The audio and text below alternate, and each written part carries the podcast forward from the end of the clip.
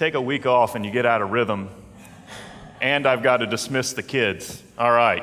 Children are dismissed. We're going to get this show ordered in, uh, at some point today. Uh, so, children 5 through 8 are dismissed to their chapel time. And our New Testament lesson this morning is found in Philippians 2, verses 12 and 13. This is God's Word. Therefore, my beloved, as you have always obeyed, so now, not only as in my presence, but much more in my absence, work out your own salvation with fear and trembling. For it is God who works in you, both to will and to work for his good pleasure. Let's pray. Father, as we come into your presence this morning, hearing your word, we ask that you will speak, that you will direct and guide us into all truth that you will teach us what it means to work out our salvation because it is you who is at work within us. We ask in Jesus' name and for his sake. Amen. Several years ago, I was exposed to a study. It was a study done on kids at playgrounds. There were two control groups. One group of children was sent to a playground, a piece of equipment, in the middle of a large field, and they were given the freedom to play wherever they wanted. Another group of children was sent to a playground inside of an enclosed fence area, and they were told that they had to play inside the fence. The point of the study was to see where the kids actually played. Those who were given the broad expanse of the equipment in the middle of a large field, and those who played in the midst of a fenced in area. Can you guess what group of children took advantage of the most square footage? It was not the ones who had the large field. They actually stayed huddled by the equipment. They clung to the equipment. They played on it. The children, whoever, were, however, who were given the boundaries, the fence around the playground, used almost every square inch of the playground. They played on the equipment and they played all around it and they pushed all the way to the boundaries of the fence. That there was some kind of safety inside the boundaries and it gave them more freedom. And when it comes to reading this short epistle of the Apostle Paul, the book of Philippians, it is all about freedom. It's the freedom the gospel gives. But Paul sees Christian freedom as something unique because it has boundaries. But those boundaries that God gives us actually give us a certain kind of thriving, a certain kind of freedom where we flourish. And this morning is about a topic that makes us uncomfortable. It is about obedience. And as Western people, we don't like the topic of obedience. We need to be honest about that. That we tend to think that freedom exists when we can do whatever we want, whenever we want. That is what freedom is. But for Paul, he understands freedom not to be that right to do whatever you want, whenever you want. He understands that freedom really happens for human beings when they have proper boundaries. That we're like those kids and that inside of those boundaries, then there is flourishing and there's blessing for us. That when God commands us to do something, when He gives us commands and requires obedience of us, it's for our good. And perhaps one of our most significant and deepest challenges is to believe that. So, how can we believe, though, that the commands of God are good? Last week, it was really a tragedy to be away when you're reading Philippians 2 1 through 11. It's my favorite passage in the entire Bible, and it'll take many years before we recycle it now. And so I hope not to repreach it too much, but I will confess that I plan to somewhat. Because what is laid out there is the reason that obedience to Jesus is not burdensome. We have to remember that Paul concludes saying that Jesus has been given the name that is above every name. He is the sovereign ruler over all the ends of the earth.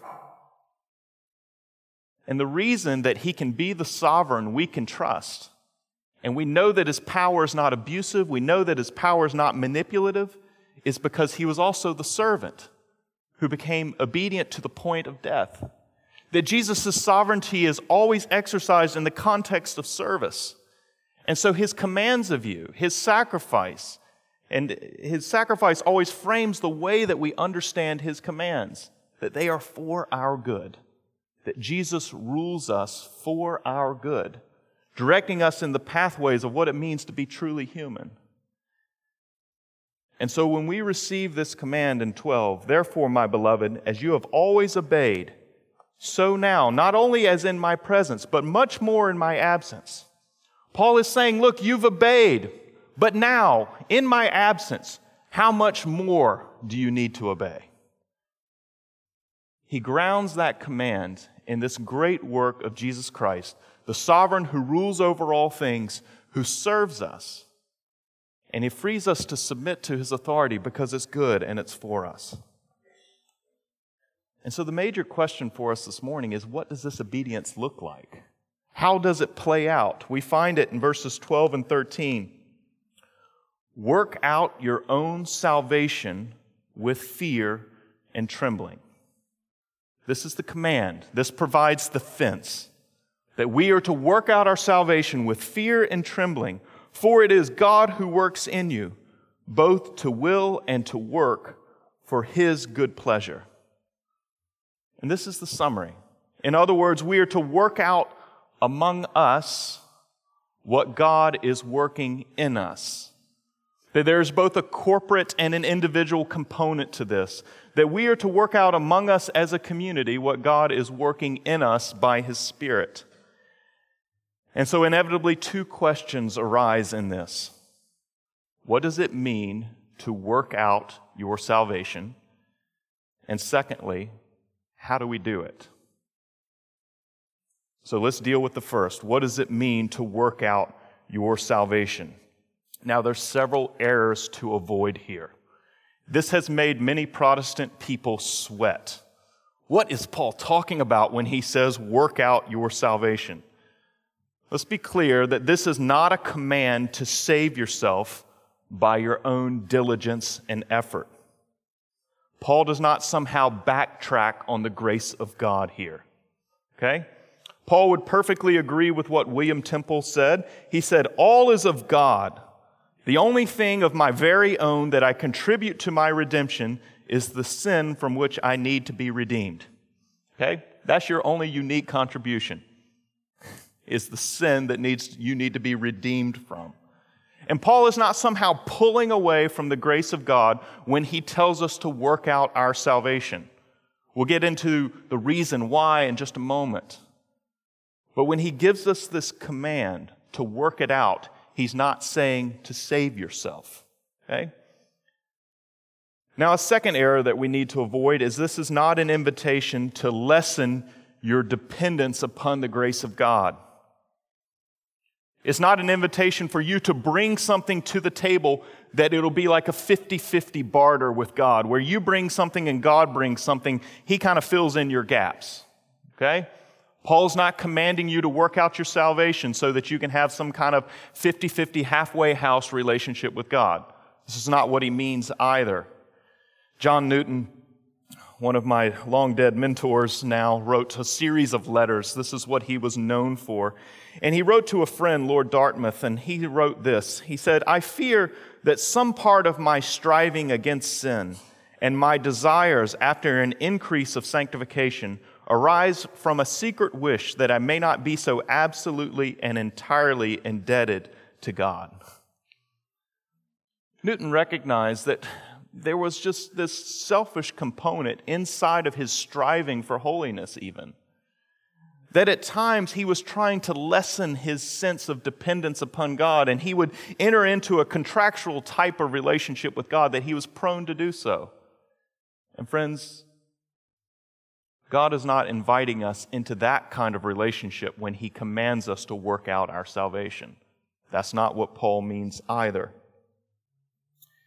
But there's another important error to avoid because when we are commanded to work out our salvation, this is also not saying that activity and effort are separate from the grace of God.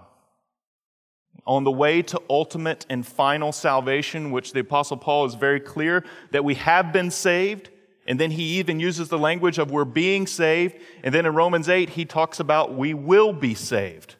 And this is the ultimate sense of salvation when we're raised from the dead. Okay? And on the way to that ultimate and final salvation, we do apply activity and effort.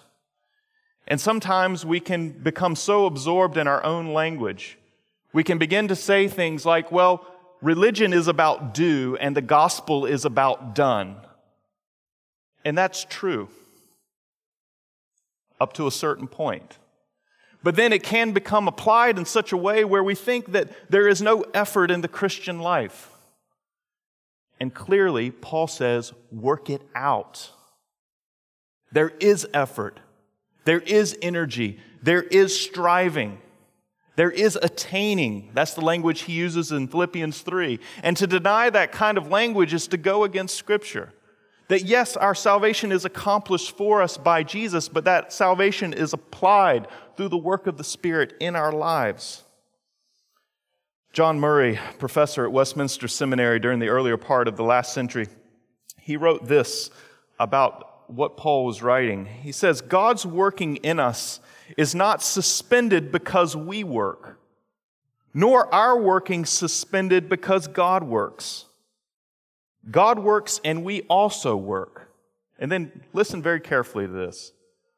But the relation is that because God works, we work. All working out of salvation on our part is the effect of God's working in us.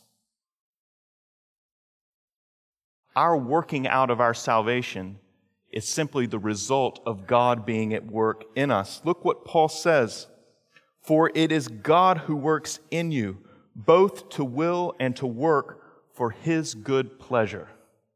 And so the grace of God through the Spirit of God is at work in us, leading us to work out our salvation. One of Calvin's favorite quotes from Augustine that he uses over and over in the Institutes of, of, of Religion is this simple line God, command what you will and give what you command. And Augustine was working out of this idea that the Apostle Paul lays out here in Philippians 2. That God must give to us in order that we could obey his command. That all is of the grace of God. That you don't enter into some kind of 50 50 contract where you give something and God gives something. That all of your work, all of your effort is empowered by the grace of God. That God gives you the inclination, that God gives you the energy, that God gives you the strength. That is how we work out our salvation. But perhaps the biggest thing we have to understand is what does God want us to work out? We've talked a good bit about the book of Philippians and the backdrop as to what was going on in the community. And we said that it's summed up in chapter 4. If you look in verse in chapter 4 verse 2, Paul says, "I entreat Euodia and I entreat Syntyche to agree in the Lord." He's been speaking of unity. He has been speaking of putting the interest of others ahead of your own. And then he gets very direct with these two women who were obviously in an argument that was splitting apart the community. And he says, I want you to agree in the Lord. You need to put down your warfare. And so that is in the backdrop of everything that Paul writes here. And so, specifically, what is he wanting us to work out? It's the same thing that we discovered in chapter 1 and verse 27. Only let your manner of life be worthy of the gospel of Christ, so that whether I come and see you or am absent, I may hear of you that you are standing firm in one spirit, with one mind, striving side by side for the faith of the gospel. What is Paul wanting them to work out? He's wanting them to work out having a common heart and a common mind being unified in the one Spirit, serving together, striving together, standing against their opponents. And so the command here to work out their salvation is to work out the salvation that God has given them, to be this colony of heaven on earth, to be God's unique people, to be united of one heart and one mind, free from dissension, free from division. And so, what needs to happen to us, though, that we can be that people who are working out our salvation? About a decade ago, I took a job at Second Presbyterian in Memphis, Tennessee. And I was the young adults minister uh, during my time there. And, uh, and so I inherited a dysfunctional group of about 12 young adults. It was all kinds of a mess and a wreck. And then God gave us some success, and things began to go okay. And then there was an evangelism committee put together in the church that was to study how we were to grow the church and to see fresh conversions. And so, me and several friends from my ministry group were brought in because we had seen some of this. And, uh, and so we were consulted as to our opinion. And there were two major camps of opinions about how to pursue the renewal of Second Presbyterian Church. And uh, if you know me, I can be opinionated, and so I was in one camp. And, uh, and then there was another camp. And these meetings were between friends, but they were heated. This debate raged on and on for months about how we were going to do this work. There were some that were for hiring one pastor who would be over all evangelism, and there were some who were for hiring several pastors who would be developing community and growing de- deeper in discipleship, in contact with the people, and, uh, and seeing evangelism happen that way. And so the trenches were dug. There was one meeting I still remember. Committee meetings are my favorite, you'll find.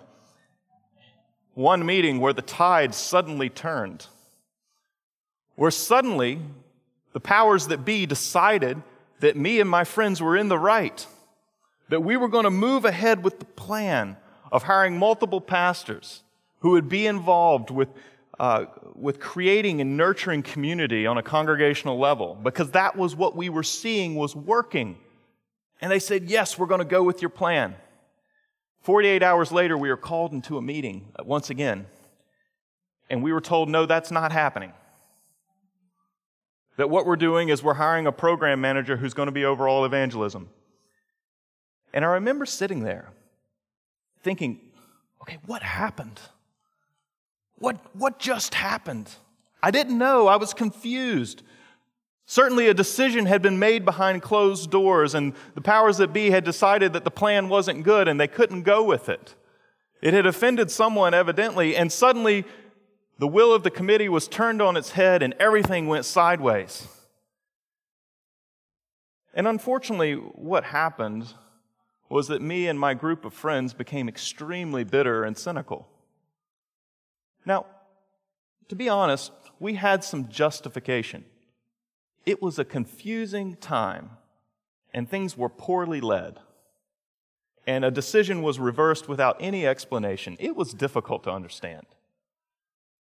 But what happened in the aftermath was our responsibility.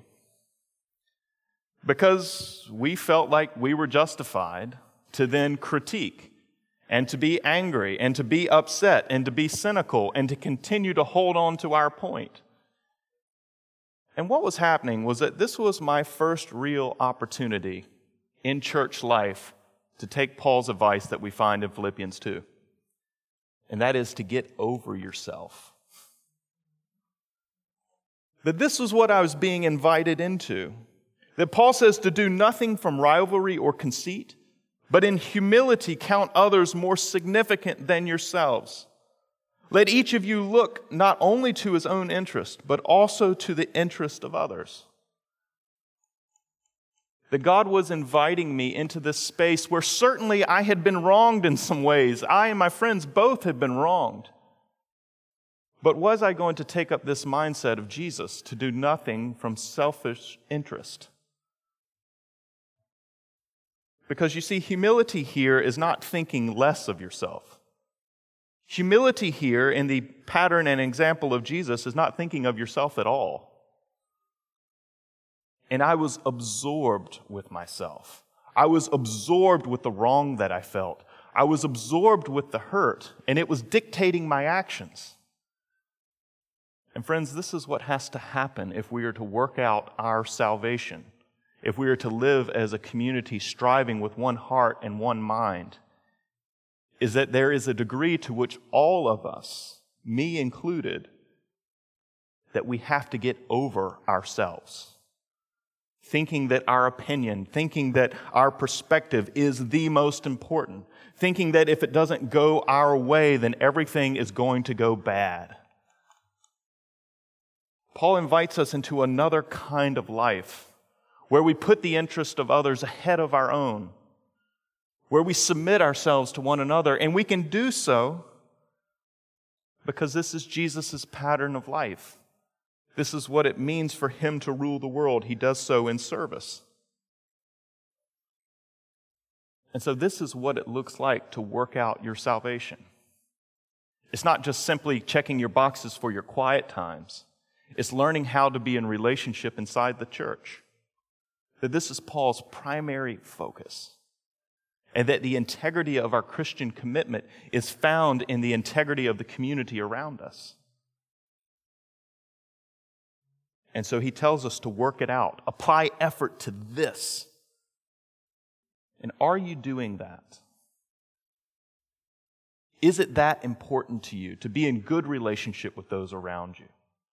To have put the interest of others ahead of your own, to be a servant, to reconcile your conflicts, to work through all the things that happen in church life? Or are you still vaulting your interest ahead of others? Still holding on to grudges? Are you still holding on to to past hurts or to your own preferences. We need to take the invitation to get over ourselves. And so this leads to our second question, though. We have the what we are to do now. We're to work out our salvation living in community life. But how are we to work it out? How does this happen? Paul lays it out in verse 13. He says, For it is God who works in you both to will and to work for his good pleasure. The reason that we're able to work it out, as we mentioned, is because God is the one who is at work. He has just spelled this out in chapter 2 and verse 5. After he gives us this command to do nothing from rivalry or conceit, he then says in verse 5, Have this mind among yourselves. Okay? Have this mindset which is yours in Christ Jesus. Now, this is provocative. That what Paul says, he says, put on this mindset which already belongs to you in Christ. God has given you this, now put it on. He's given you all the resources you need. Now avail yourselves of them. Command what you will, God, and give what you command. This is how obedience works, that it's completely reliant upon the grace of God. This is why obedience is not legalistic, because it relies upon God to give us everything that we need in order to obey. You may have heard of Clarence Jackson Jr. 1996, he won the Connecticut lottery. $5.8 million that would have changed Clarence Jackson Jr.'s life. The only problem was that he was three days late cashing in his ticket. And the rules of the lottery say that you don't get the money. It was tied up in courts forever. But at the end of the day, Clarence Jackson Jr. has become a household name. In Connecticut, you ask anyone the name of Clarence Jackson Jr., and they can tell you, oh, yeah, Cash in your lotto ticket on time. And friends, we are so much like Clarence Jackson Jr. that we should laugh and giggle at ourselves. We're guilty of the same thing. We have been given this mind, this mind of Jesus that puts the interest of others ahead of his own. We share in that mind through the Spirit of God at work in us. and yet we fail to walk in that mindset. We fail to put it on. Even though it is ours, we're like lottery winners who have the resources, the infinite resources of heaven, but we fail to draw down on them, to put them into effect. We're like Clarence Jackson Jr. Infinite resources are ours, and we don't avail ourselves of them. have this mind which is yours in Christ. God is at work in you. And this is the end to which He is working. That you apply, that you put on the mind of Christ that is yours. Because it was this Jesus who did not account equality with God a thing to be grasped, but he made himself nothing, taking the form of a servant. Being born in the likeness of men, being found in human form, he humbled himself by becoming obedient to the point of death, even death on a cross. Therefore, God has highly exalted him and given him the name that is above every name. That's the mind. That's the life that we share in in Christ. He gives that to you. And that is how your obedience works itself out. Completely reliant upon the grace of God. Begging God, asking that He help you to put on this grace, to put on this mindset. And so, friends, this is why we can listen to the Apostle Paul tell us work it out. And he's not giving you a legalistic command. Work it out because it completely takes the work of God that he has begun, that he will bring to completion, as we read in 1 verse 6. That God will bring it to completion, that God will continue to do his work, reliant upon him to give us everything that we need. And so, as we live this way, as we seek to work out among us what God is working in us, He's working in us this selfless mentality of humility, of putting the interest of others ahead of our, of our own. As we work that out in our common life, what does it produce? Soren Kierkegaard picked up these words and named a book after it with fear and trembling. That's the kind of community that it produces one who fears and one who trembles. Now, we tend to hear those words in a certain way.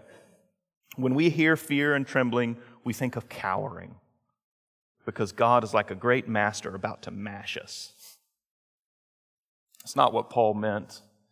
He actually is echoing Exodus 15, which is Moses' song of redemption after the Red Sea, where the people have been delivered, and Moses is joyously singing, and he mentions fear and trembling because of the mighty acts of God to deliver his people. And friends, this is what it means to, fe- to live in fear and trembling. It's to live in the awesome reality of what God has done to redeem the world. It is the big picture of redemption is to get caught up in that. It's the story that's told in verses 6 through 11 that Jesus went down into death, that he rose from the dead, that he's been exalted to God's right hand, he's ruling over all things, and one day will return, and every knee will bow and every tongue confess that he is Lord, that he is the king over all things. That's the story that we're caught up in, and it promotes fear and trembling, a sense of awe and reverence because of what God has done on our behalf. And the invitation is to get lost in that, for that to become most important, and for our needs to become secondary to that. That we put the interest of others, that we put the interest of the kingdom, that we put the interest of the church all ahead of our own. That we learn to live that way. And we trust that God in His grace gives us all the resources to do that. And friends, that's the challenge for us, is actually believing that God has given us everything we need in order to fulfill this command, to work out our salvation, to put the interest of others ahead of our own. He gives that to you. Let's trust Him for it. Let's pray.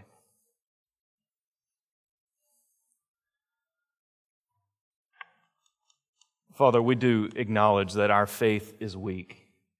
And at so many points, we fail to believe and we fail to draw down upon the resources that you have given to us. Help us to understand all the riches that are ours in Christ Jesus, that you have given us his mind, that it is ours, that we can follow and obey your commands to work out our salvation, to put the interest of others ahead of our own. And so help us to be this community that lives with fear and trembling, that's caught up in the great story of the gospel, of all that you're doing. And would you help us to get over ourselves, to put these things aside, to be truly humble, to live for your glory and for your honor. In Jesus' name we pray. Amen.